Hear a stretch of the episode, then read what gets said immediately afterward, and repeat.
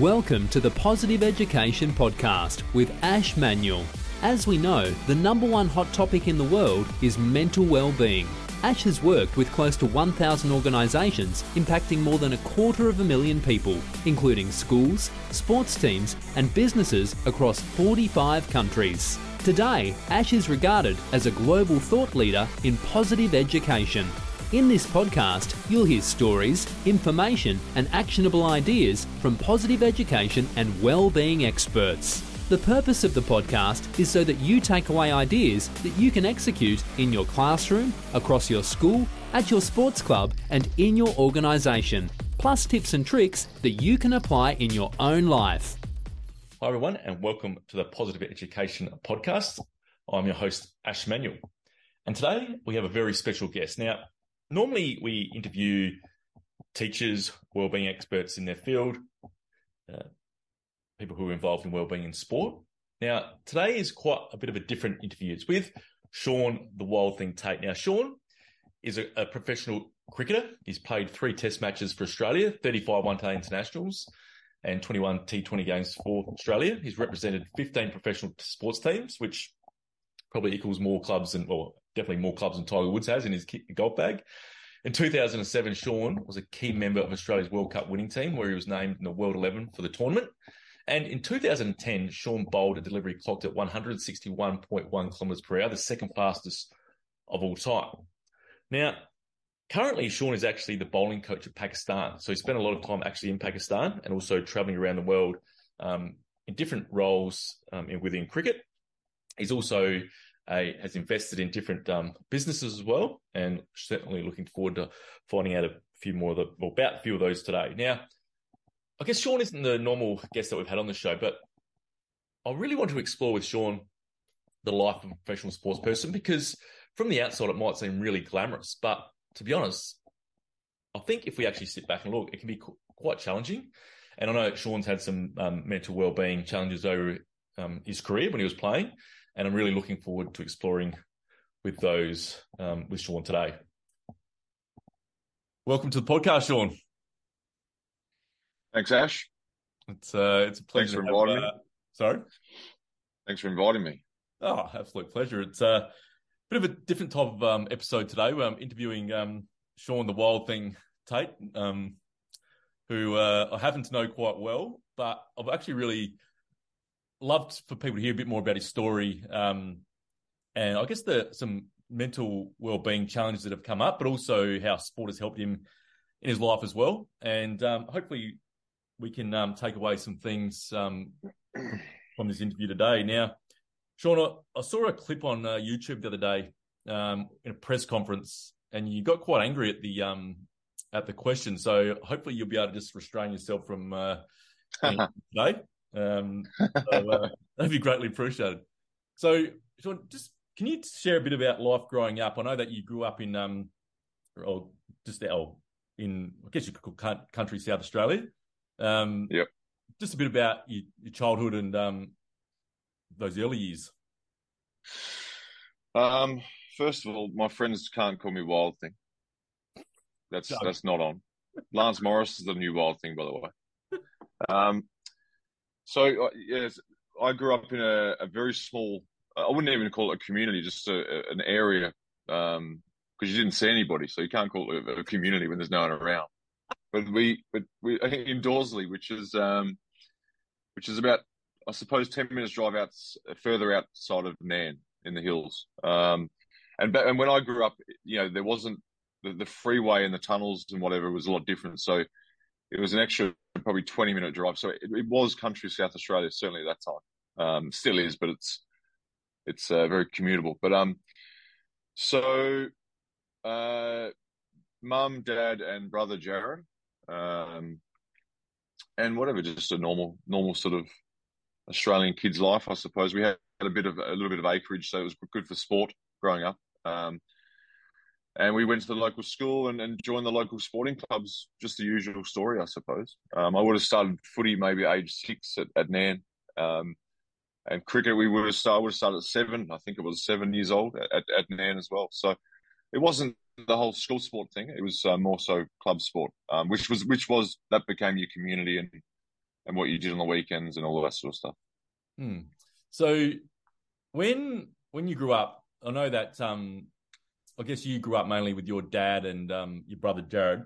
What what was that like growing up with, I guess, your mum not being mm. around too mm. much? Um, so my parents divorced. I was, I think I was twelve around that time. Um, Jared was obviously two and a half years younger. Um, so at that time, Jared, I think it was a sort of age thing. I was twelve, uh, maybe I was turning thirteen. I, I can't remember the exact, but at that time, legally, you can make your own decisions on what you did, and, and Jared was still too young, I think. Um, so he was sort of he was with mum a lot. Um, still. And I, and at that time, for whatever reason or another, I stayed with dad basically. I'd go and see, I'd go and see mum maybe a couple of days a week while dad had to keep working. Um, we, we, at that time, we owned, owned the fruit and veg shop in Nairne. And they still, my parents still worked the shop together, although they were separated. And dad would have to go to the, the market at three o'clock in the morning. So at that time, I would stay with mum and catch the school bus. It was just easier. So, but eventually I sort of weaned away from that, and, for whatever reason, I just wanted to stay with dad out the, on the property, um, and I, I, didn't want to spend a lot of time with my mum, um, and so I ended up staying out on the property by myself at, at sort of the age of thirteen. Um, a lot of the time, 13, 14, 15, I was by myself out there. Um, and I'd just wait for dad to get home in the morning and, and whatever. So that, that was a good, that was a, hey? Does that mean you didn't go to school? I no, I did. I think Dad used to come home in the morning. Uh, by the, he ended up going back to the police force, and so he'd be on shift work. Yeah. And I, he'd come back in the morning. I think I would. He'd quickly just drop me up to the bus stop type thing. So I talk about that. I've just spoken about my, with my wife a bit about that stuff, like how things at that age shape you.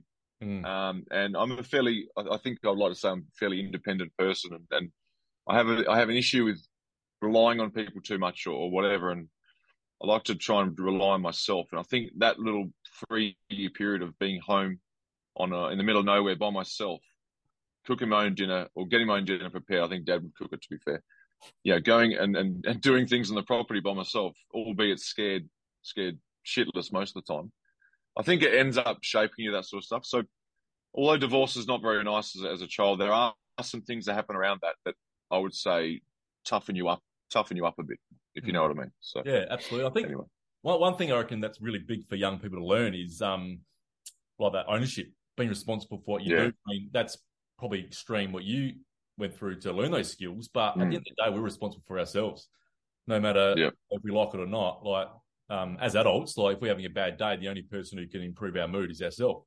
And if we can, yeah. if we can teach young people those skills from a young age, I think it's only going to hold them in good stead. And um, obviously there's different ways to go about it. But what, what about mm-hmm. your daughter, Winter? She's um five or six. Yep. How five? Yep. How? I guess from your childhood growing up, what have, have how can I ask this? So, what have you? I guess from what you what your parents passed on to you. Yeah. Uh, what have you passed on that you learned from them? But maybe also some things that happened that okay, I don't want this to happen to my daughter, or um, mm from that when I was young, and I want to change that way for my daughter. What if that makes sense? Divorce would be a good start if I can avoid. if I can try and avoid that, um, that'd be that'd be a good start. No, no. So, uh, look, to be honest, I, I got to say she's five years old, um, and and obviously being she's a girl. I mean, not that that matters, but you know, it is it is, it is a bit different. So, um, to be honest, there's probably nothing I can really say right now that I'm I'm necessarily passing on from my childhood, I, I guess. Hmm. Um. At the moment, at the moment, um, we live in the, we live in the middle of London. Uh, it's very different to being in the middle of Dawesley in the Adelaide Hills. Um, her school is is a one minute walk from our house, where we used to catch eighteen buses to get to school. You know, um, so at the moment it's a lot different. Um, what's that? Double dust ups on the bus on the way to school as well. Yeah, exactly. Yeah, yeah. Hopefully she's not doing all that stuff. But um, she's uh for now is an only child as well, so that that's going to be a lot different. Um, and I think those being independent and, and looking after yourself, making your own choices are, is certainly what I'm going to be. My mm. wife and I will be will be pushing into her. So I suppose from that point of view, Dad always let us a lot of the time make our own choices. mm. um, and and but you had to be accountable for that. Yeah, I still do that now. I, I think if, if, I look through my cricket career, I did make my own choices, right or wrong, a lot of the time. Frustratingly for some other people, I made my own choices, and and I think now I still do the same thing. Um, certainly, I don't I don't um and ah too much about decisions. I, I make something that's in my gut. Mm. I make a, a, decision that's in my gut, and I usually go with that. So, and you have to live with that yourself. Like you said, if you're if you're always waiting for someone else to make decisions for you, and I hmm. think that does happen in society a lot now. Um, mm. uh, and I certainly with cricket, I see it. Coaching with cricket now, part, a big part of what I try and do is make the players feel like adults because in cricket now, you, everything's it's very different to when certainly when I first started playing, where um, you've got to take ownership of your own game. It doesn't happen as much anymore. So around that lines of, of making your own choices is is is certainly going to be something I try and push to winter as well. My daughter. Yeah, absolutely. Just what when you said then just about the um, make the players feel like adults. Like currently, you're the bowling coach of Pakistan, and um, you mentioned it was a lot different to how when you played. So, mm. you, what what do you mean? Like, what are some of those differences from when you played to now about what you've seen with the players? Obviously, I guess they have a lot done for them. Yep. Well, what's yeah? Oh, yeah, yeah, yeah, yeah, definitely. Um, I, I just feel like obviously there's a lot more cricket played nowadays, so you've got to the management of their bodies and their bowling workloads and stuff is, is huge now. And I don't, uh, the physio and the fitness trainer pretty much cover most of that. So I'm, I'm involved in it and just always, you know, coach, what do I, what do I do now? Coach, how many more should I bowl? I'm like, you know, you got to make that decision now. How do you feel? And, and, but it goes, it goes off the field as well. Um, and then, yeah, very much waiting for coaches and, and, and people or support staff to do a lot of things for them, and that's not their fault. That's just the way the game is now. Hmm. Um, so, you know, you and also with this this whole T Twenty thing, you know, they're playing for their country board, and, and then there's T Twenty cricket, and they're not sure what to do. Should I, should I, you know, you know, I know when I play, we made our own choices around that stuff as well. It's your career. Mm. Um, you've got to make your own choice on, on what path you want to take. Obviously, take advice from people. Mm. Um, I know that's not a very clear answer, that's sort of no, I know, I know what you mean. I think, um, and yeah. because this generation, I guess there's a you'll be dealing with some young people like teenagers like who are playing international cricket. I know there's some young yeah. guys who are in their teens in the Pakistan squad and early twenties, and if if they've come through, um, I guess the pathway and had that, they mm. don't know different. And I guess, um, I guess that can shape people in their life as well. It's a bit scary to think about. Well, after cricket, what happens because they've always had their decisions made for yeah. Um, so it's a really interesting thing, and I think something that from the outside we might not consider. And I guess that is an issue that can come from professional sport, the the mental health issues after sport. Um, yeah, not just in it with the high pressure situations and um, a lot of mm. travel and a lot of isolation, but um, after yeah. after a sport. So, uh, what's your experience with that with the athletes? Maybe well, I think also what you've seen. I think one thing I noticed nowadays in in in in society, this is I could be very wrong here, but I, and I certainly around sport is it's a very much a. So you see a bunch of guys, you see a, a bunch of seventeen year old lads, and they're always not everyone. Obviously, there's going to be difference, but there's there's you're always in in packs. They're always together with the same haircuts, the same clothes. I'm sure we probably did a bit of that as well. and the yeah, and and the same this, the same that, and they're always together, and, they, and it's almost like they can't speak without one another. And that happens. You see that in cricket now a bit. Whereas I felt back in the day, uh, this is going to sound, every generation is going to say, say the same thing. Back in the day, rah rah, but it was more individual. Obviously, you had your mates, but you weren't necessarily hanging around in big packs of people and hmm. and and and with the same thoughts and, and the, the same sort of chat as as, your, as all the other guys in your group. I felt like it was very much um, it was more independent, more individual, and you had a few mates type thing. So, and I'm going to say almost to the point where we're not. I don't know if the if society and certainly sport are producing the same leaders as they used to because of that reason. Guys would would hang out by themselves, do their own thing a bit more. Nowadays, it just looks like everyone's together in a bit of a sheep mentality, and it's tough to tough to produce leaders out of that sort of idea. But, um, yeah, I don't know, mate. If you if you think the same thing, but that's just a weird thought of mine. Yeah. Ah, absolutely. I mean, you would know. I've never been in that sort of professional environment like that, and um.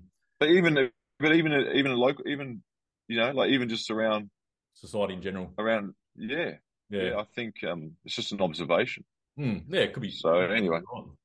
Hmm. It's interesting, Yeah. interesting thought because the world is totally different to what even like 10 years, like it's, Hmm. it's a lot different. Social media's got a lot to do with it, technology, um, just the interaction like with people have. It's, um, and, and it can be challenging. Like it's, um, it's got its obviously positives, but it does have an impact on our, um, well-being as well. Like with the, it can definitely lead to, um, oh, like relying on that dopamine hit, like for some, like yeah, yeah, yeah. a like or something like that, as we know, like it sends our brains into like, oh yes, how good is this? And I guess those young people, um, particularly through professional sport, um, have that. Yeah. Well, obviously, they'll. It's it's an easy way to people to have a go at them as well. Um, and if people read it, it can Yeah. get to affect their well-being as well. But it's Oh, Yeah. the huge thing as well that comes out of that, I'll just say about which obviously has got to stem from social media and, and whatever, but the fear of missing out is so strong. Like it, it goes with every like players now, and I'm guessing society's the same. They can't miss out on it because I think it comes from Twitter and these sort of things and Instagram. If someone's got something or someone's doing something or someone looks a certain way, they have to be the same. Hmm. You know what I mean? It's like you can't not be on social media, or you can't. Oh, I can't believe I didn't see that video on, on TikTok, or oh, he's got that haircut. I'll get it. It's it's unbelievable. I find it um, incredible that this whole thing of I can't just go and do my own thing comfortably. Yeah, I've got to do that with all my mates and do what everyone else is doing. That's what I've noticed. You know. And, and that's Big time. Has become and that's with the Pakistani Yeah. cricket team as well. yeah, Yeah, Uh, yeah, it's really interesting. Really interesting. certain to a certain, to certain way, to a certain Yeah. way, to a certain Yeah. extent. Sorry. Yeah, it's um, yeah, that, no, it's really interesting insights. Um, Shaun, going back uh from when you're playing now, you came onto the scene as a, or got the nickname Wild Thing, we're not allowed to call you that, but uh, it's um came in as a like a, I guess a, what into the South Australian cricket team about eighteen. Um, played first class cricket maybe a couple of years before you played for Australia. So how how did that all come about? And I guess from your point of view, like how, what impact that have on you from such a young age? Um, I think I was 19. Anyway, either way, I was 19. I think when I debuted for South Australia. Um, Sorry, man. so I was I played cricket at Sturt. Um, and I'm not going to go through the whole story, but there were certainly times when I was at Sturt. I had a couple of injuries back then, um, and I was so close to throwing it in and going back to Nairne. Um, and, I, and anyway, I got an opportunity through through Peter Muggleton, who you know, he, he he believed in me and gave me a shot. And I think in the A grade side, I think a, a year and a half later after playing in the A grade, I was playing for South Australia. So it all happened really quickly. But um, I would go and I, would, I had a job. Also, Peter Muggleton gave me a job at the Stacker as a trainee. And while I was there, Greg Chappell was coaching. I'd go and train with the team. They needed extra bowler, so I'd go and bowl to the team. And, and I remember, I think I hit Bluey. I hit Greg Blewett on the foot and broke his foot or broke his toe or something. And I think after that, they were like, "Righto, you, you we've got to get this guy on the side," type thing. Yep. So that's how that all sort of quickly happened, and then um, and I think uh, 2002 I might have started, and by 2004 I'd been on. I went to Sri Lanka with the Australian team, so that happened fairly quickly as well. Um, and it was probably at the time um, uh, Brett Lee was injured, so Brett Lee was obviously bowling uh, at a high pace, and I suppose I was the next guy coming through that could bowl at a high pace. So that was always the attraction Mm. with the selectors to me. It wasn't, and I, I was taking wickets, but for me, I, I suppose the advantage of being fast tracked was the pace thing. Mm. If you can bowl fast, there's not a lot of guys that can bowl around 150, so in you come type. And I think it still happens today. So, um, so my whole career was based around purely based. Everything was based around bowling fast. Everything. Yeah. Yeah. So what when when you got into that sort of that system, like the state system, Australian system, how how'd you Yeah. feel? Like was it a comfortable thing? Was it Mm. did the players make it easy, or was it challenging for a young guy coming in? It was. I was comfortable to be. honest. I, I think. Um, yeah, I was. It was comfortable. I got to say, I didn't. When I first went in the South Australian team, I, I certainly didn't talk a great deal until I felt comfortable, and uh, um, uh, there was that. You certainly didn't want to. You didn't want to. It felt like you didn't want to talk out of turn. You didn't want to talk about yourself too much. Yep. Um, all down? that stuff because you would get shut down. Um, yeah, you would get shut down. But at the same time, I think you know, ten years before I started, or even five years, was even worse by the sound of it. You know, not worse, but it was very much old school and, and, very much know your place. So there was still a bit of that around when I played, but I like that. Mm. I like that. I think you, you know, yeah, nowadays it's very much open. You can you can you can come in and, and be who you want and, and talk how you want, and which is nice and free. But I just think it used to when I first started, it just gave yourself a little bit of a, you know, just be careful, do the right thing, be a good person, Mm. um, work hard and perform, and then you'll start fitting in the group. I suppose that's sort of how it was. Um, Yeah. and the Australian team was was uh, again very comfortable. So you know, when I first joined, uh, first went to Sri Lanka, and I turned up, and, and I think the first person, that you know, apart from the, the coach when I first got there, and whatever the captain, Shane Warne was there, Mm. and just the the warmth coming from him straight away. Mm. Um, and it was in front of people as well. He was he said something about me and, and, and whatever in front of everyone with his typical loud voice and his charisma and um, and I just felt welcome as soon as I heard his voice and that he was positive about me being in the squad. Mm. Yeah, coming from Warney, that was it for me. I was comfortable. So yeah, yeah, that's pretty amazing. Like I guess, and that's that comes like, it, it, I think, not not being in that situation, but it, if you were like a leader in that, if you're a leader in a team, it doesn't matter what level, and you've got a new person coming in, it's like that empathy Mm. thing. Reckon, like putting yourself in their shoes, because one day, you know what it feels like. Yeah, yeah, you were there. So I reckon Yeah. empathy is such a huge thing, particularly I guess when you're representing um, a team or a, at a local level coming into a new club, like putting yourself in their, their shoes, because everyone started yeah, sometime. Um, yeah, and remembering that, and I think that's a huge thing because you, you can come in with some huge egos into a, a setup and made feel Yeah. like crap. Um, Yep. in your place straight away, and you can it can affect people's performance, and that can be at work, in the workplace, um, Yeah. be anywhere. So it's it's really good that you are able to. Um, or ha- But I think you know I would I would I would say that when I went into the South Australian team and the Australian side, I was extremely. Res- I got to say, you know, I've tapped myself on the back, uh, pat myself on the back, but I was I was respectful of, Yeah. of the guys that were there, and that was that is all that all came from my childhood, my upbringing from my dad. Mm. Yeah, pull your head in. I, I, can, you, I can still hear his voice. You know, the, what the words he used to say. You know, going into any new environment. You know, work work hard. Yeah. You know, don't be a loudmouth. All the stuff that dad used to say. So. I think that was don't part of my dad do. yeah, Don't do what your dad does. yeah, exactly, exactly. So that was um, that was all from from upbringing and and and and advice from my dad, I suppose. And so, um, but yeah, I think you know I, I was lucky as well. I had I had uh, Jason Gillespie and Darren Lehmann in, in the Australian squad when I joined, and they were South Australian, Mm. and both of those two looked after me very well, like big brothers type thing. So that that worked well. Mm. Yeah. Now, It's interesting you say that because I think it works both ways. Like if you're going to a new environment, you've got to take it upon yourself as well, and that could be 100%. Like it, um, respectful, self awareness. I reckon self awareness is a really big thing. Understanding, Yeah. okay, I'm into a new environment here. I, I want to. I'm not going to um, be too loud. I'm Yeah. not going to come across like a, I don't know, a knob, so to speak. But people are going to want to put you down straight away. They're going to Yeah. they're going to test you. Yeah. Um, they're going to and so yeah, yeah. If But you if you come in all guns blazing, you'll Mm. be tested. Mm. Um, And, and I think with that self sure. awareness thing, it's like it's huge because if you have that self awareness and like understand, okay, I'm in a new environment, but it's up to like me to go and introduce Mm. myself to people as well.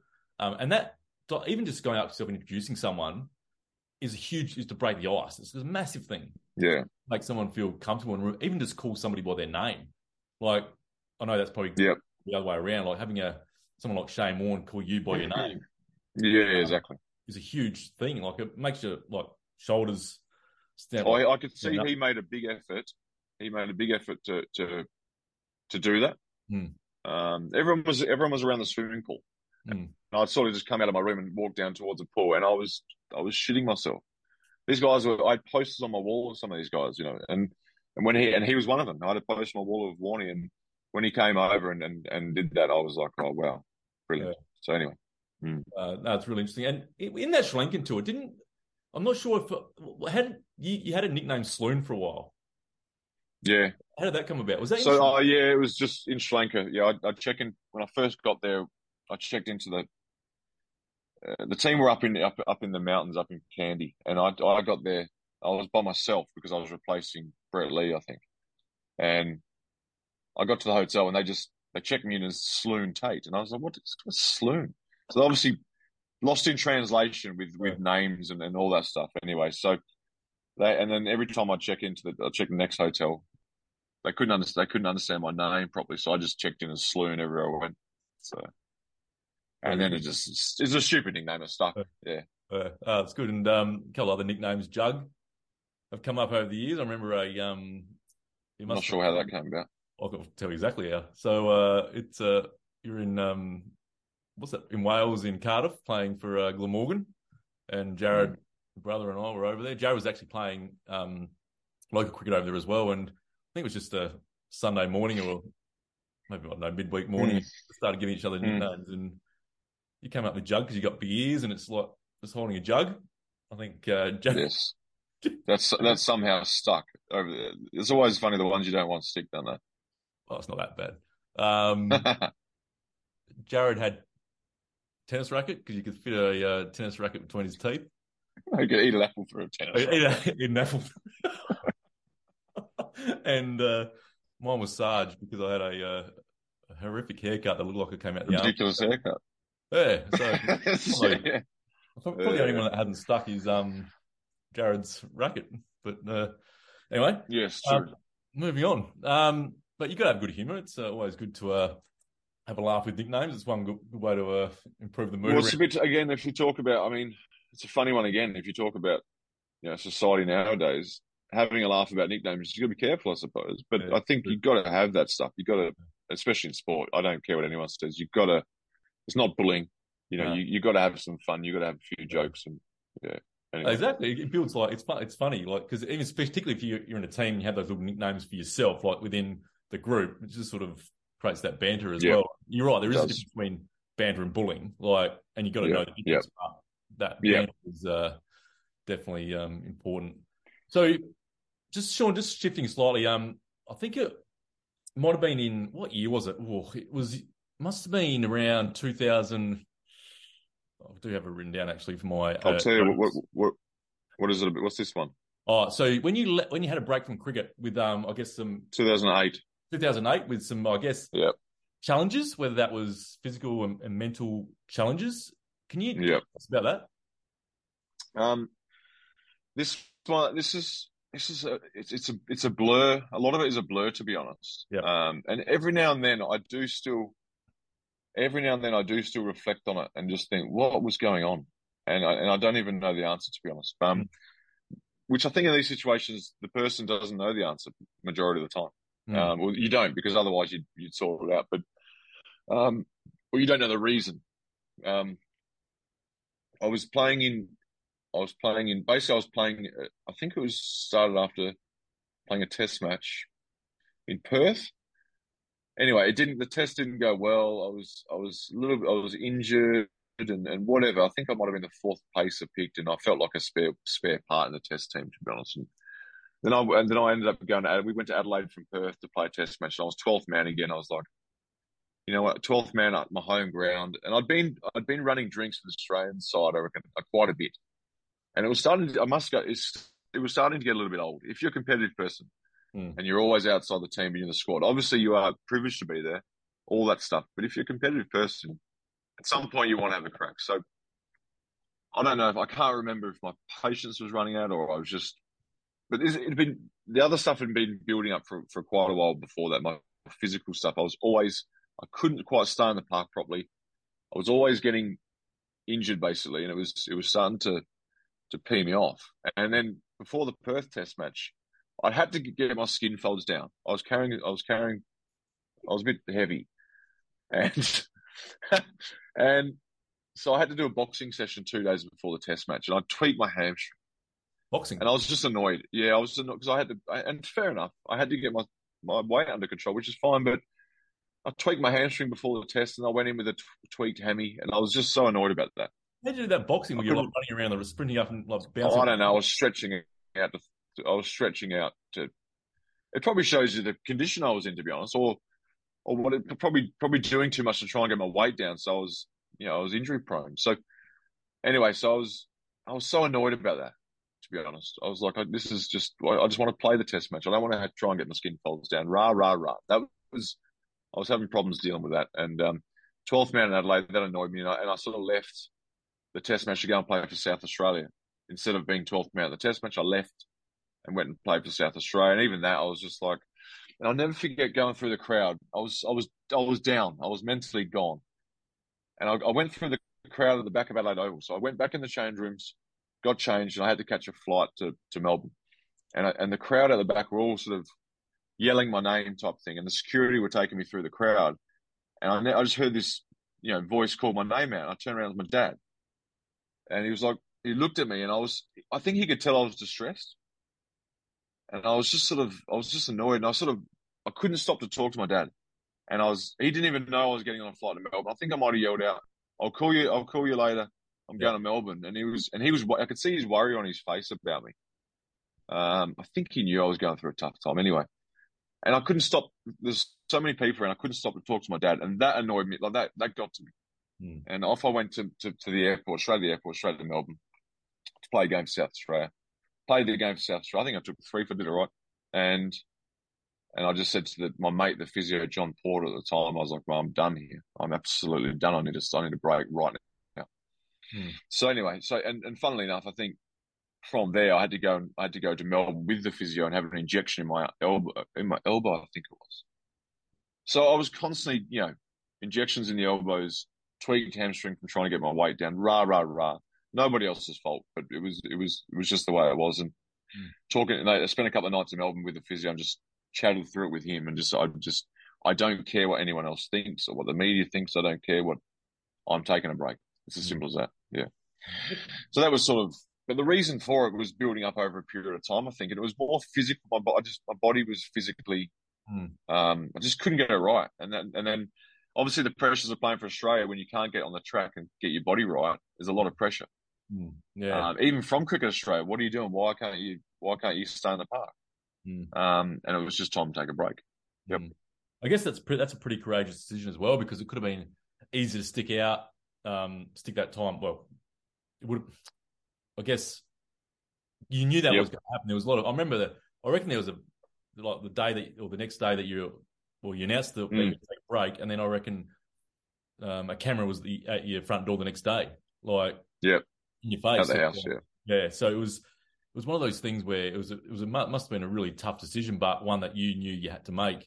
And I guess um, having that break, and then you did get back into cricket, and you've been involved yeah pretty much ever since. So it was probably obviously the right. Well, you know, yeah, you know, I think there was a lot, a big part of me for a long time uh, was struggling, and uh, whatever this sounds, I don't care as well. But I was struggling. I like you said, I started when I was nineteen, and and that was it. I was traveling and, and playing professional cricket, which was fantastic. look back now, you wouldn't have it any other way. But at the time, I felt like I was missing my youth a bit, mm. and I felt like I was missing out on what my talk about FOMO. I was missing out on what my mates were doing a bit, what you guys were all doing, and whatever. And I sort of, and that break, I remember you and I, we we went out and had a, had a few beers and and um and just spent some time. And Jared and my brother and and I went to uh, New Zealand on a trip with a friend. I went to America on a trip with with Russ, a friend. And I think I just had to get back to doing some some stuff like that. Mm. And it sounds privileged and all that. I know it does, but um, that's the reality. And then I remember being in, in America and we're walking. I was probably about two weeks into the trip, and I'm walking along, and I just said to Russ, I was like, "This hunger is just burned. Like the hunger to get back to cricket is is strong. I want to get back to play for South Australia. I want to be around my teammates. I want to win some games for South Australia. And if I get back to playing for Australia, so be it. I didn't care about Australia that time. Yeah. Um, and then I never went back to, to first class cricket. I don't think after that. I didn't play any more Shield cricket. I, I stopped and just played white ball, which was a great decision to be honest, because just playing white ball cricket just allowed my I, stayed on the park. Mm. It allowed my body to I could run in and bowl fast and I was fine. So. That was another big step in my career, just just playing the short form of the game. Yeah. Mm. I think that comes back again. That's great self awareness, understanding your body and where you're at mentally, and making that that probably.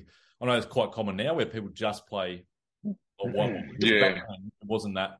Um, no, it wasn't. Not, not many people just doing it. So that would have been a pretty big decision as well.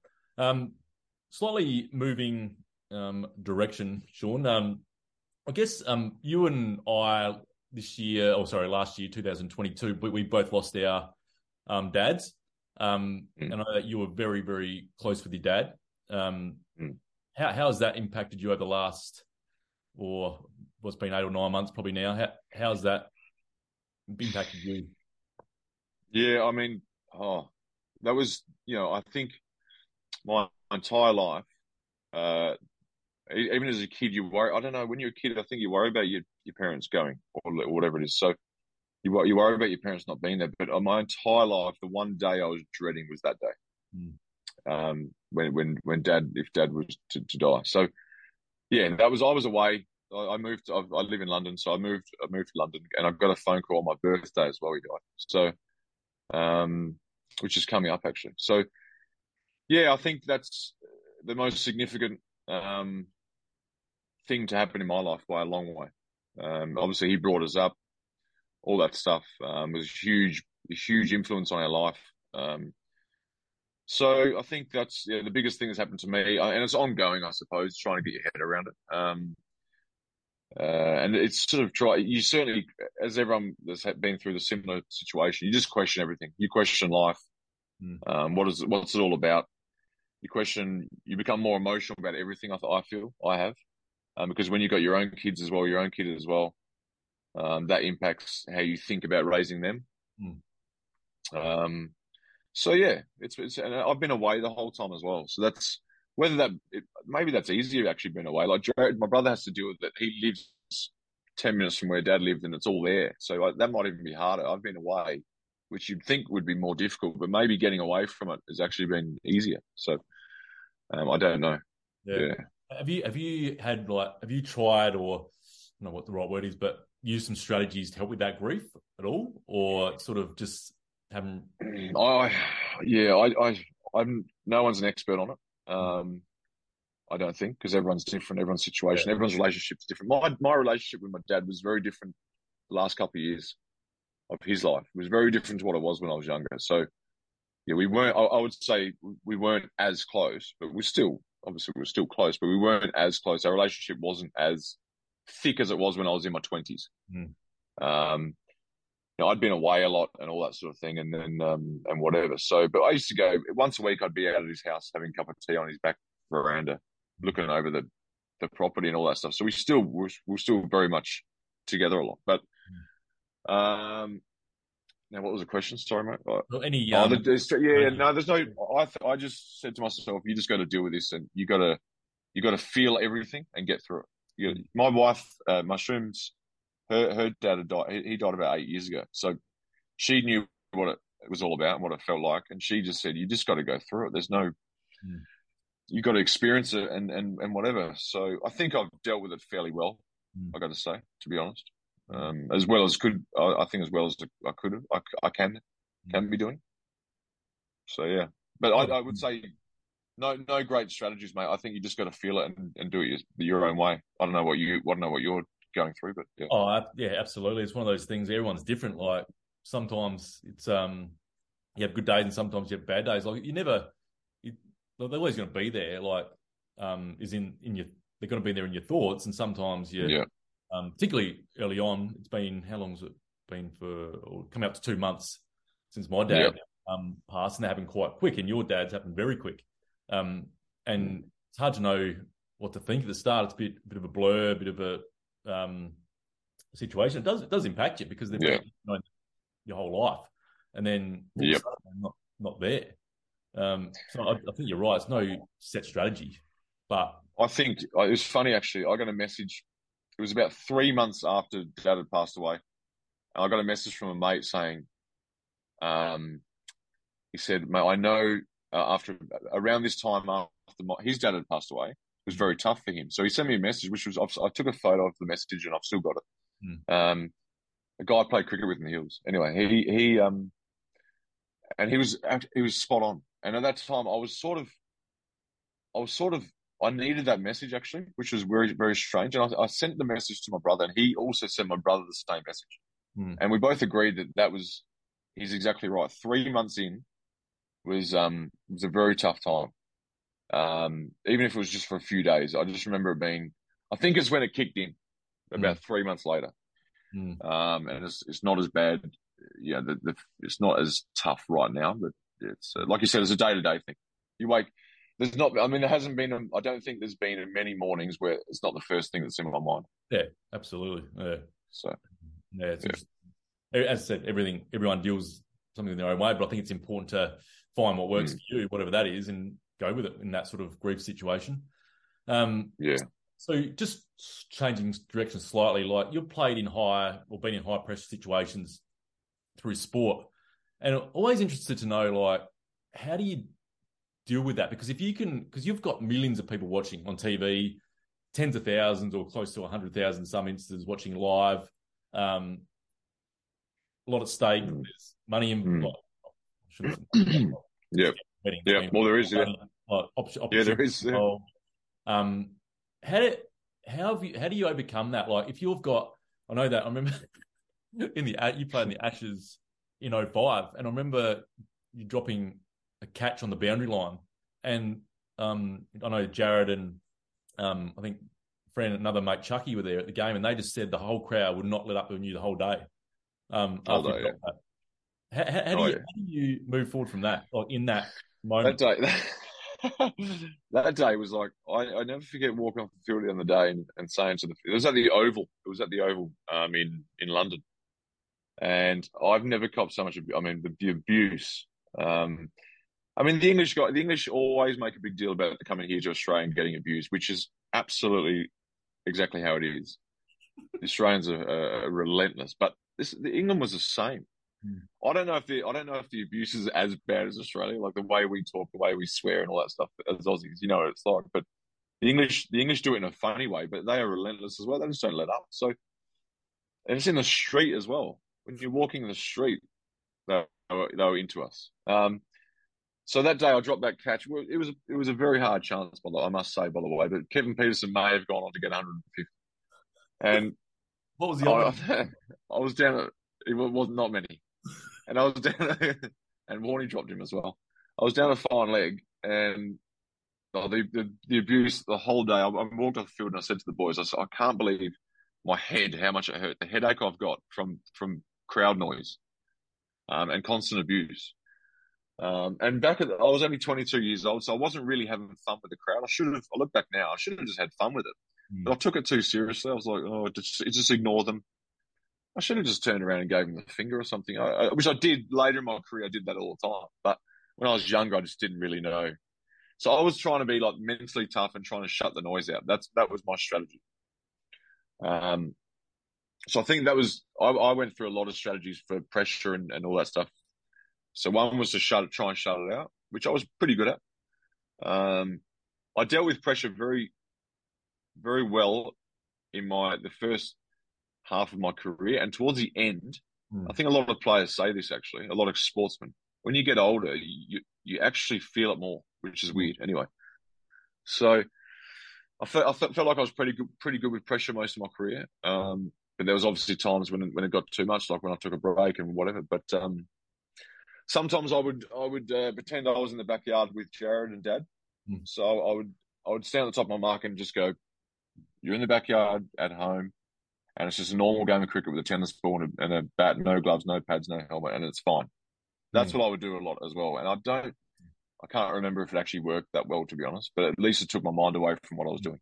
Yeah, that's interesting. I guess that the self talk, isn't it, is such a key thing in that situation. Like for anything in life, like if you're, I don't know, just having a bad day, like we can, our self talk can be horrendous to ourselves and we think it's the end of the world, or you yeah. can reframe it to see it from a more positive point of view. But I guess to have that skill, I think it is a skill to, particularly in those high pressure situations, in that moment, to be able to reframe something and have that strategy is massive. Yeah, what I think is that I think right now the best the best way to do it is eat it up and and again, it's almost like the, the, the, loss loss of my dad. Just just feel everything and go through it. So it's like if you're at the MCG, there's seventy thousand people, whatever, and you got a bowl of death over.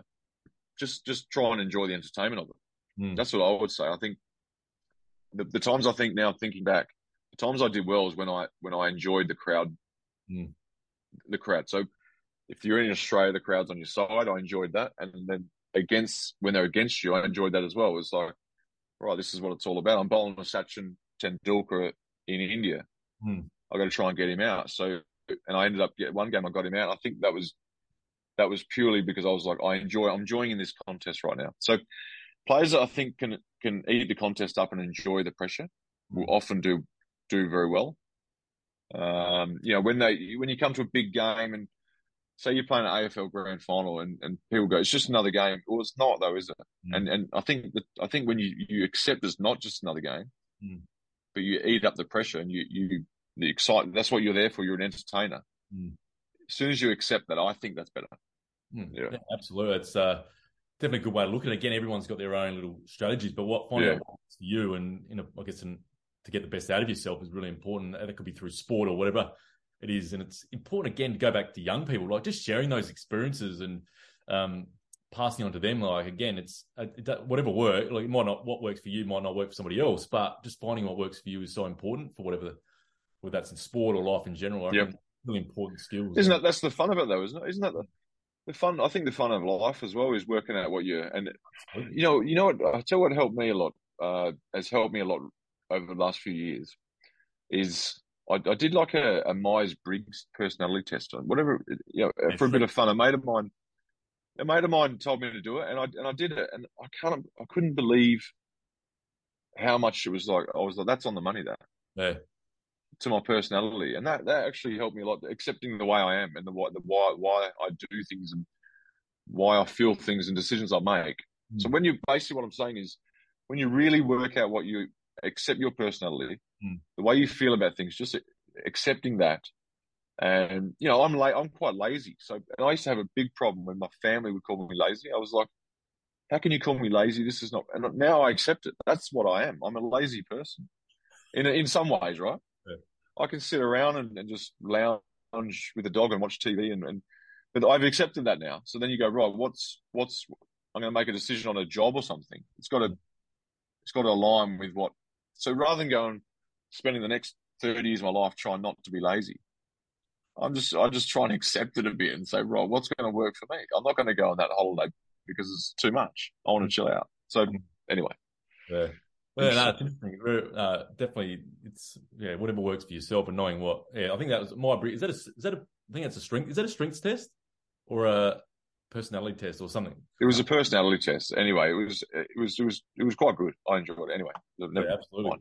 So, Everyone should do it. Um, mm. just um, just a couple more questions before we wrap wrap up. So, you're in Pakistan at the moment with the Pakistan cricket team and been the bowling coach for the last twelve months, living in uh, Pakistan, UAE, um, traveling around with the team. Um, had the pleasure of going to New Zealand yep um, last year and catching up with you and um, with Jared as well, your brother, and spending some mm. time. Um, and you're in Pakistan now. What, what's it? And I know that you've got, for security reasons, a few um, restrictions. So yeah, I think from the outside world, sometimes we see professional sports people as glamorous. Um, it'd be amazing, and I'm sure there are definitely elements to that as well. But sometimes we forget to look about yeah. the other side. So, what, what's it like at the moment in Pakistan?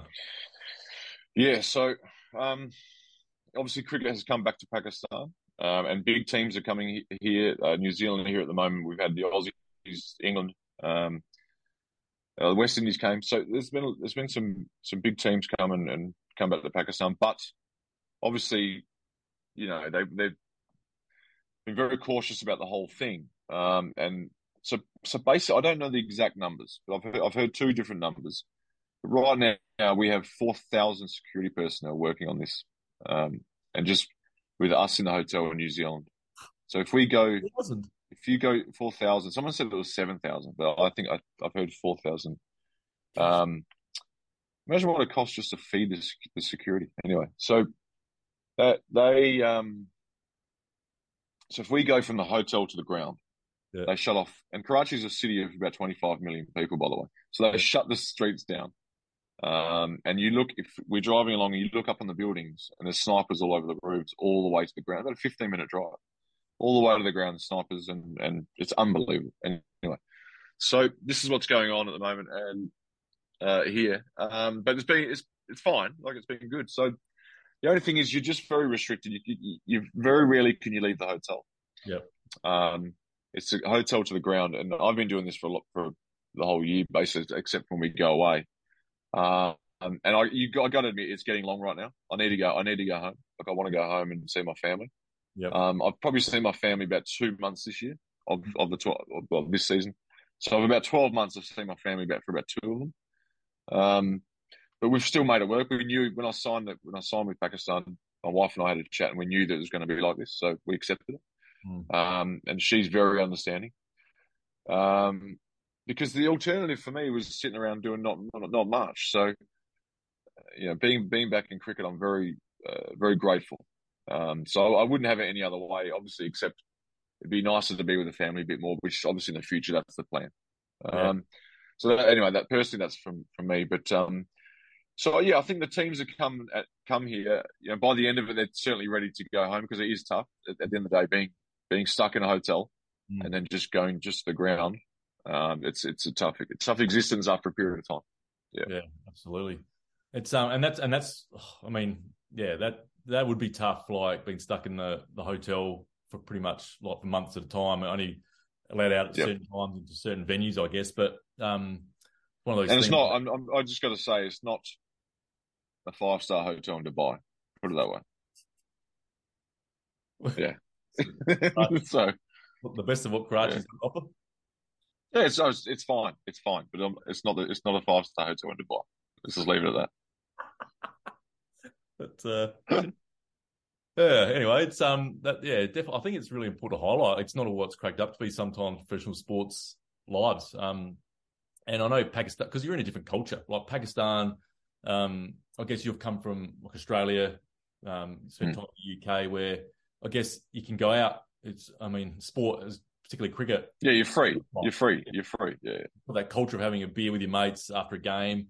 And I guess Pakistan, um, I know there's um, in the support staff, you've got um, people from South Africa, um, Yep. Australia, and o- other parts of the world as well. But I guess that different culture where they don't drink, for example. Um, Mm. Yep. Yep. But I did have the privilege of meeting a couple of the Pakistani um, support staff and also the players when we were in New Zealand. Mm. We're actually like um, how friendly they are Yeah. Oh, yeah.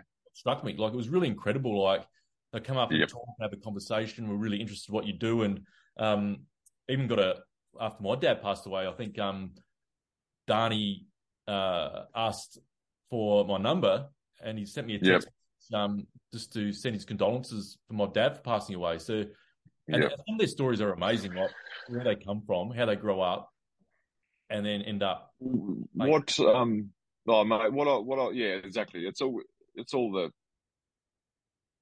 what I, what I would say about about uh, being in the subcontinent, especially you know, obviously I've I've lived in India, but being, in um, Pakistan, you make you, you, the relationships you make with with people from the subcontinent are so thick and strong. Like it's it's it's incredible. We're again we're an independent culture. Australia, where we can sort of go off and in some ways, you know,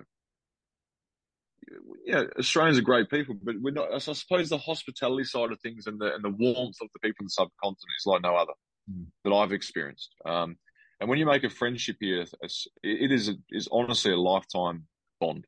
Mm. Um, that's for sure. I mean, okay, I'm not at the end of my life just yet, so I don't know, but you know what I mean. Um, the guys I remember when I played for Rajasthan Royals in India.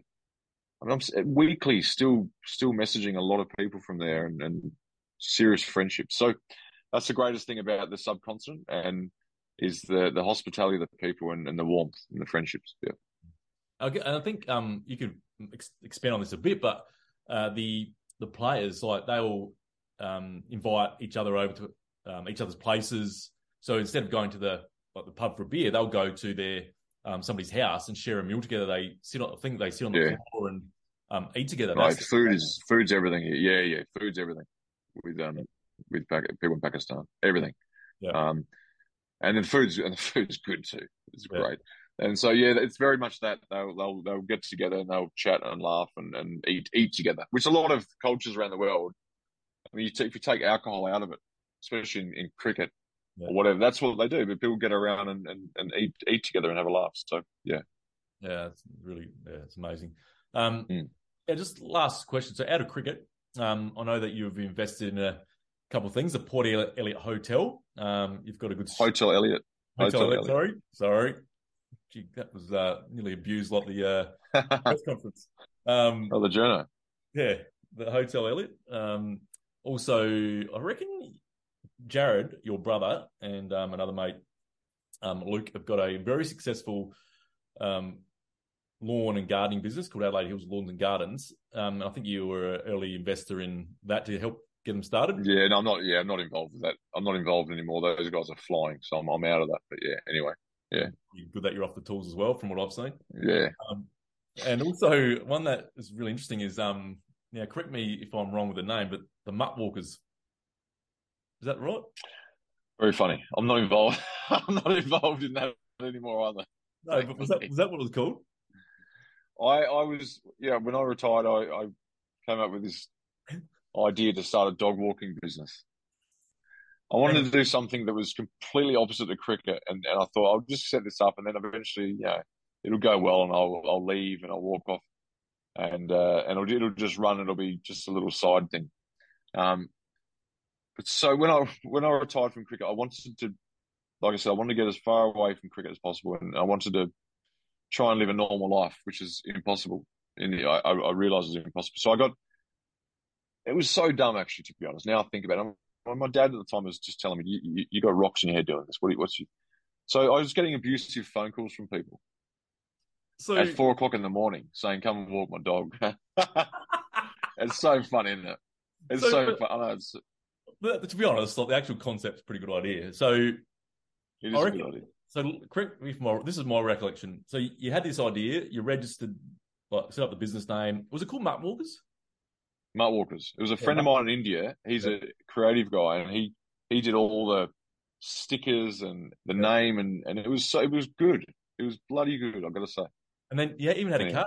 You had a car that was wrapped in the. I, I am, the works, the work, the works. I was like, Jared, my brother's good. You know, he loves talking about business and setting things up and building things. He loves it. Like he, so he was just helping me along. He was like, just do this. It'll be, and it was good. It was actually good for me at the time. But um, but then uh, it, basically, when you, that aside, anything you try and do outside of cricket can be quite difficult. When you when you when you see all this stuff in the news, people see this about the sportsman retiring. And they're like, oh, and, and let's be honest, most, most of the time people sit there and go, oh, look at this bloke. He's been privileged his whole life playing sport. Now he can't deal with reality. Well, yeah. And a lot of the time it's because people around don't allow you to fit back in society, to be honest. I know this sounds ridiculous, but it's true.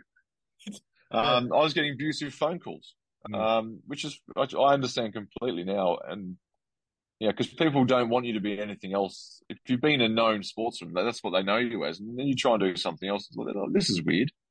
I go and yeah, I go and serve beers at the pub at, at, at the Elliot, which is great. But it's it's you know it's it's, it's too much of a too much of a thing when you've got an ex footy player, an ex cricketer serving beers behind the bar. It's you know it attracts a lot of attention. Put it that way, and people love to have a go as well. People love to dig in and go. I'm gonna I'm gonna you know try and get a reaction out of him. So going back to cricket was the easiest the easiest thing I've done since retirement was going back into cricket. Did Mutt Walker? I reckon since you when you had that car wrapped up and branded, was it two days later the business uh, probably fair to say closed? Wasn't long after. Wasn't long after. I shut it off very. I went. And, I went and spoke to Dad, and yeah, and he, he actually said he goes, "Wait till the people in the subcontinent know you're doing this. If you have many phone calls, you're going to get then." and I was like, "He's so he's so right. He was right." And I was like, and that day when I was speaking to him, I'm like, right, I'm cancelling it. He goes, good. So it's, uh, maybe it's something you could start up in uh, Karachi in, from the hotel. Do you know? You know? Do you know? Uh, in London, living in London now, it is huge business. Is that right? People dog walk is huge business. Dog walk, yeah. Not for me though. Think about it. Hey, when you get back, think about it. It'll be uh, restarted. point, point, no, was it two two point oh? Yeah, yeah, I'll have to give him your your phone number instead. Oh well, but, uh, I'm not a, really a dog person, so I don't think it's uh, probably the right number to give. But um, now, Shaun, thank you uh, very much for your time. It's been very insightful and um, certainly great to hear your point of view about dealing with some challenges and whether that's, um, I guess, from challenges that sport is caught or being a result of sport or um, dealing with high press situations, um, living away from home, those challenges, and hopefully people have learned some things that they didn't know about you. I certainly out learning new, few new things, which was great, and uh, really appreciate uh, you coming on the podcast today. And I, in the show notes, um, I think yeah, I'll just put a couple links where people can follow you on um, Instagram. I might even give out um, your number so people can uh, inquire about. Yeah, uh, great. Do that, mate. Be great. Fantastic. Uh, um, I really appreciate your uh, your time today, Shaun. And um, all right, mate. Good chat. Hopefully, it's a lovely day in Karachi. Yep. Thank you. Thank you. Cheers, mate.